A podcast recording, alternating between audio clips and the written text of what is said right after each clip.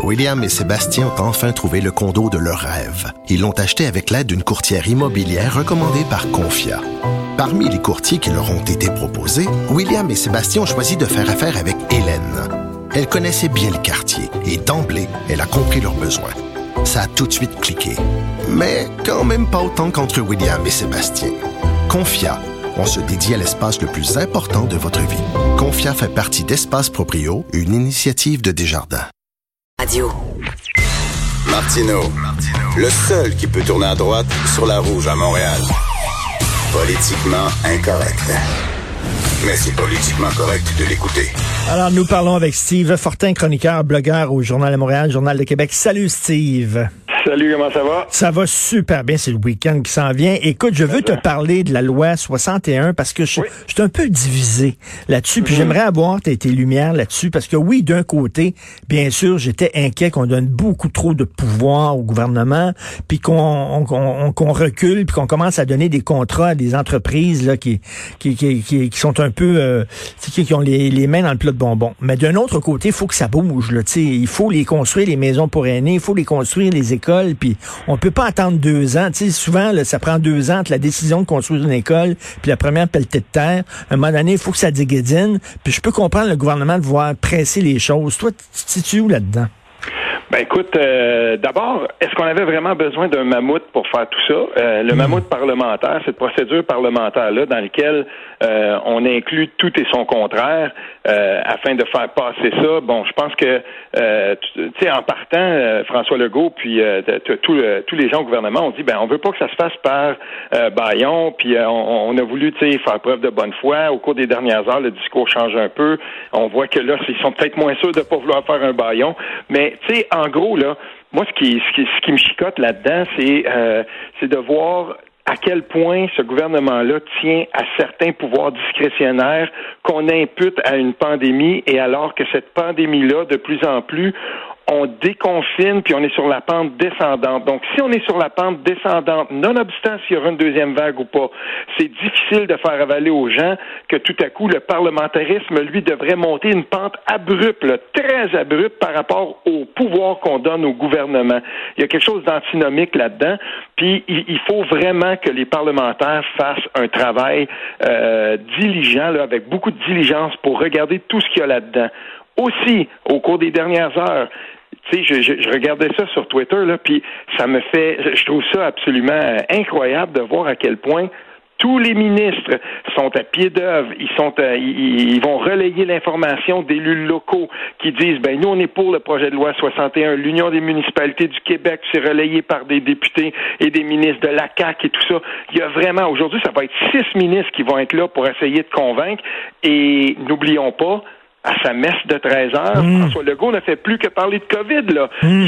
Il avant même les questions des journalistes, il sort de son point de presse pour mettre de la pression sur l'opposition, puis il fait de la politique. Mais tu as, tellement raison. Hmm, que c'est, pour moi, tout ça mis ensemble, là, plus ce gouvernement-là pousse pour que ça, ça, ça, passe et avec tous les moyens qu'on voit, ben, je me dis, c'est quoi, de, de façon proportionnelle, j'espère que euh, l'opposition va faire un travail pour regarder tout ce qui se cache là-dedans pour pas qu'on se réveille dans deux semaines, dans trois semaines, puis qu'on se dise ah oui, ça c'était là-dedans. Parce que l'histoire nous a montré, tant au fédéral hmm. qu'au provincial, dans les mammouths, des fois, ça se cache dans les détails. Et c'est pour ça que les mammouths parlementaires, moi j'ai toujours de la difficulté avec ça. Et écoute, tu as tellement raison pour la messe de 13 heures, parce que la messe de 13 heures, c'était censé nous parler de la COVID, les développements hmm. de la COVID. On devait parler de santé publique et c'est tout.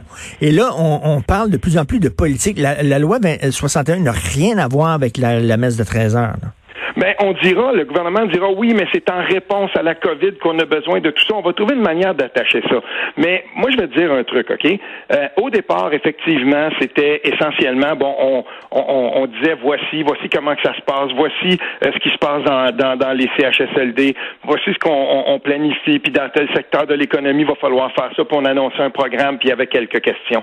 Maintenant, François Legault n'attend pas d'être questionné sur les dossiers du jour politique. Il va, avant même que les, journalistes le questionnent, il va lui-même euh, ajouter à son point de presse l'argumentaire qu'il veut faire aux parlementaires, mais là, il passe par-dessus les parlementaires puis essaie de convaincre les Québécois du bien fondé hmm. de, ce, de, si on veut, là, dans le cas du, projet de loi 61, euh, du bien fondé de sa démarche. Et, et l'opposition, elle, n'a pas droit à ce genre d'exposure-là. c'est important, ça, parce que euh, il y, a quelque chose ici qui est un petit peu injuste. oui, on va dire l'opposition, ils peuvent bien aller voir les journalistes, faire des, des, conférences de presse, puis tout ça. On le sait, toi puis moi, ça fait assez longtemps qu'on est là-dedans. On le sait, toi puis moi, qu'une conférence de presse d'un député ou de même d'un chef de parti, tu dis, bon, il va avoir une clip de 30 secondes. Ben il n'y a rien d'équivalent à ce que c'est devenu la messe de 13 heures du premier ministre. Tu as raison. Là quand même quelque chose qui est, qui est, totalement injuste là, entre les deux. Et, et c'est pour ça que moi, j'ai beaucoup de difficultés avec ce que c'est en train de devenir, autant au fédéral en passant, autant à Ottawa. Ben exactement. je voulais te parler de ça. Le parlementarisme, il prend le bord aussi à Ottawa. Parce que là, à Ottawa, là, ils peuvent même pas voter. Là. veut dire, là, là, Trudeau, il emmène une large, puis Dieu sait que, tu sais, Trudeau, c'est un gouvernement minoritaire. Là. Mais là, on dirait qu'il est en train, il, gouverne comme s'il était majoritaire. Tu sais qu'il y a un ancien candidat aux élections fédérales euh, qui m'a qui m'a téléphoné cette euh, cette semaine euh, au Québec, mais c'était au fédéral. Puis il me dit écoute, j'ai eu des rumeurs. ça faisait suite à un article qui avait été publié dans le Hill Times, qui est le journal un peu de ce qui se passe sur la colline du Parlement à Ottawa. Puis là, il, lui, il avait vérifié avec quelques personnes tout ça. On parlait d'une rumeur d'élection précipitée à l'automne. Puis là, je me suis dit ben, il m'a demandé qu'est-ce que tu en penses toi? Puis je me suis dit, je suis allé fouiller ça un peu. Je l'ai rappelé. Puis j'ai dit, tu quoi? Moi, j'y crois pas. Je peux pas croire hmm. que, Justin Trudeau euh, irait jusqu'à, par exemple, profiter du fait que le, parti d'opposition principal n'a même pas de chef. Ou s'il y en a un, je me souviens même pas c'est quand la date, tellement que ça, on n'en parle pas tant que ça. Mais tu sais, est-ce que le, Parti conservateur va même avoir un chef? En tout cas, il n'y aura, aura, pas eu le temps de siéger. Euh, on est dans la politique mur à mur maintenant hmm. avec euh, cette pandémie-là. Et oui, Justin Trudeau, comme François Legault, fait de la politique avec ça. Et bien franchement, ça commence à devenir un peu agaçant et on a hâte que euh, ces points de presse-là ne servent qu'à faire état de ce qui se passe avec. On a des programmes annoncés, on a une nouvelle annoncée par rapport à ça, faisons-le. Est-ce qu'on a encore besoin d'un point, point, de presse à tous les jours à 13 heures? À mon avis, non. Ah, moi aussi, je suis tout à fait d'accord avec toi. On n'a plus besoin d'un point de presse à, tous les jours à 13 heures, là. Tout à ah, fait. Non, non, non, plus du tout. Écoute, ce mouvement-là de déboulonner des statues, euh, j'en ai parlé en début de show. Euh, bon, j'ai lu qu'à Bristol, en Angleterre, on a déboulonné la statue d'un marchand d'esclaves. Moi, j'ai aucun problème avec ça. Sacrez-moi ça dehors. Mais là, mm. pendant que tu me parles, je voyais euh, dans les, les télés, dans mon studio, il y a des gens qui parlent de déboulonner la, la statue de Churchill en Angleterre. Attends une minute, Churchill, Christy. J'ai vu passer sur euh, sur euh, sur les réseaux sociaux une photo d'une euh, d'une statue de Mathias Baldwin que je connaissais pas. Puis c'est un militant des droits de la personne qui dit mais qu'est-ce que vous avez fait Et là c'est marqué dessus colon assassin en anglais là colonisateur et tout ça. Puis lui il dit mais qui a donc profané la, la, cette statue là Il dit Mathias Baldwin c'est un abolitionniste qui a payé de sa poche des écoles pour les enfants noirs. donc là tu te dis si, si on laisse les les plus excités de la gang, si on laisse... Hmm. Parce qu'il y a une grosse, grosse part de ça, ça va être d'ailleurs le sujet de mon prochain texte, il y a une grosse part de ce mouvement-là qui est très, très militant. Et si on laisse les plus militants, les plus excités de la gang commencer à établir les prédicats à partir desquels on va déboulonner les statuts, moi, je peux te dire une chose, on va un jour, on n'aura même pas le temps de mettre la statue de Jacques Parizeau debout. On l'a vu ce qui s'est passé avec Zanetti quand il a essayé de souligner les cinq ans du décès de Jacques Parizeau. Dans son propre on a dit, mais oui, mais t'as pas rappelé à quel point il était raciste puis xénophobe parce qu'à cause de sa déclaration du soir du soir du référendum, puis avoir donc, c'est quoi?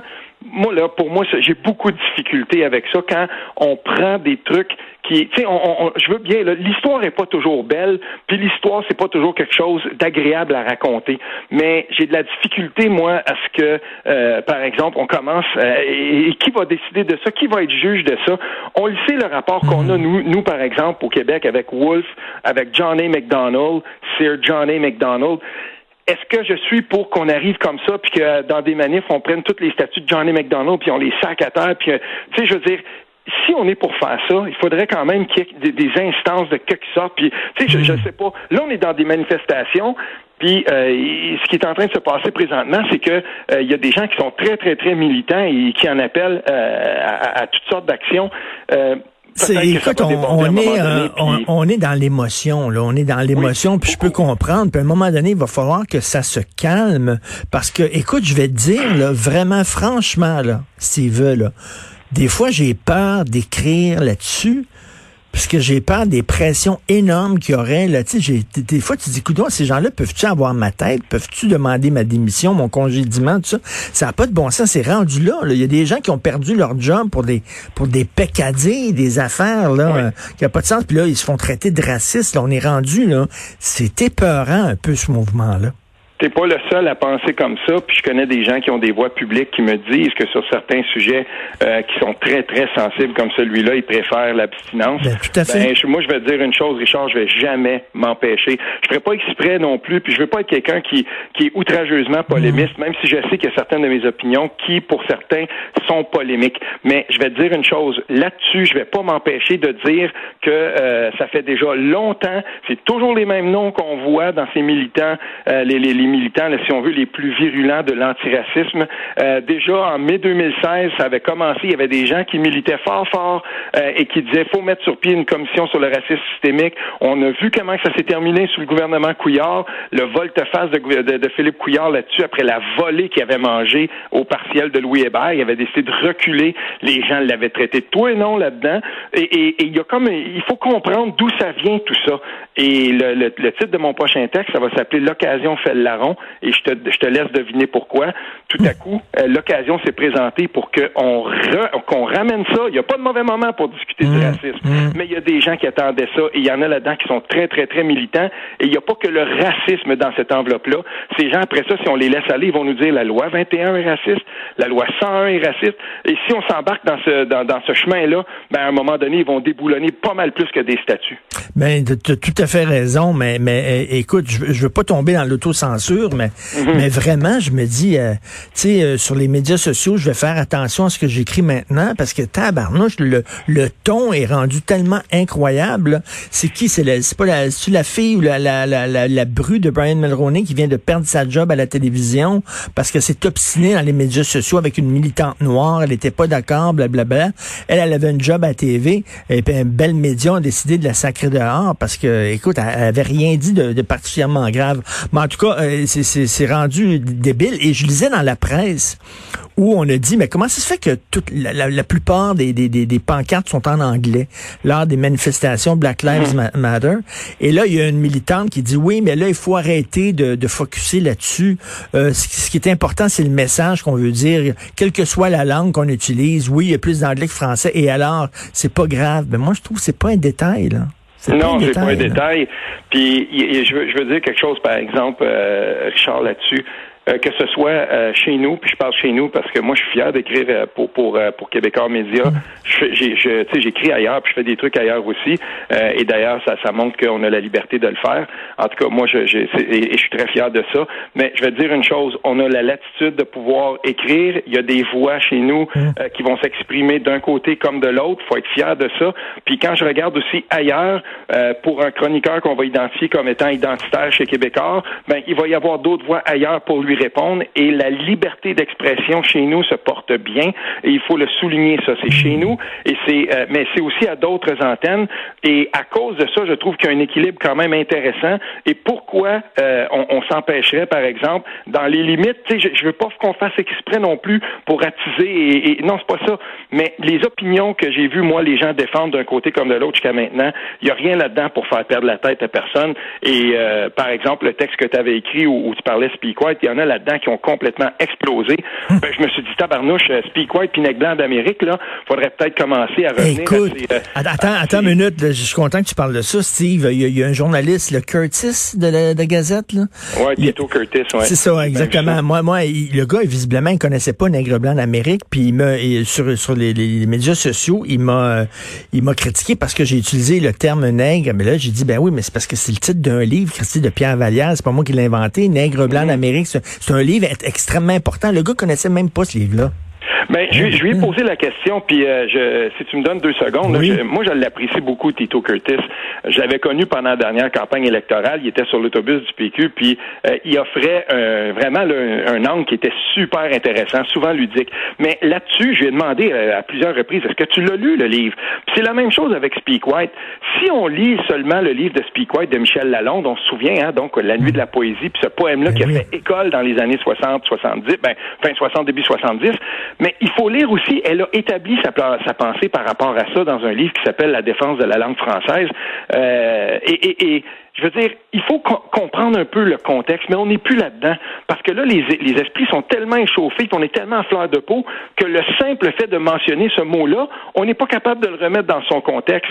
Ben moi, je vais te dire une chose, Richard. J'ai été chanceux à l'Université d'Ottawa d'avoir un cours sur l'écriture de la négritude par un prof argentin qui s'appelle Daniel Castillo Durante. Puis quand tu apprends un peu ce que c'est que la négritude par Aimé Césaire, par Aléo mm. Carpentier, euh, là, tu te rends compte que tout à coup, ce mot-là, il va falloir à un moment donné qu'on dépasse sa première signification. Et il y a beaucoup plus à ce mot-là que euh, son premier degré, ou en tout cas le degré que certains vont vouloir lui donner, qui est trop militant. Ben oui, comme comme l'art nègre, ça, ça, se dit ça. Écoute, euh, c'est un plaisir. Je suis vraiment tellement content que tu participes au show, toi. Puis j'aime ça discuter avec toi. T'es es courageux. Puis euh, merci beaucoup, Sylvain Fortin. Ben, passe un excellent week-end. Mon cher ami, puis bonne fin de semaine. Merci, bon week-end. Salut.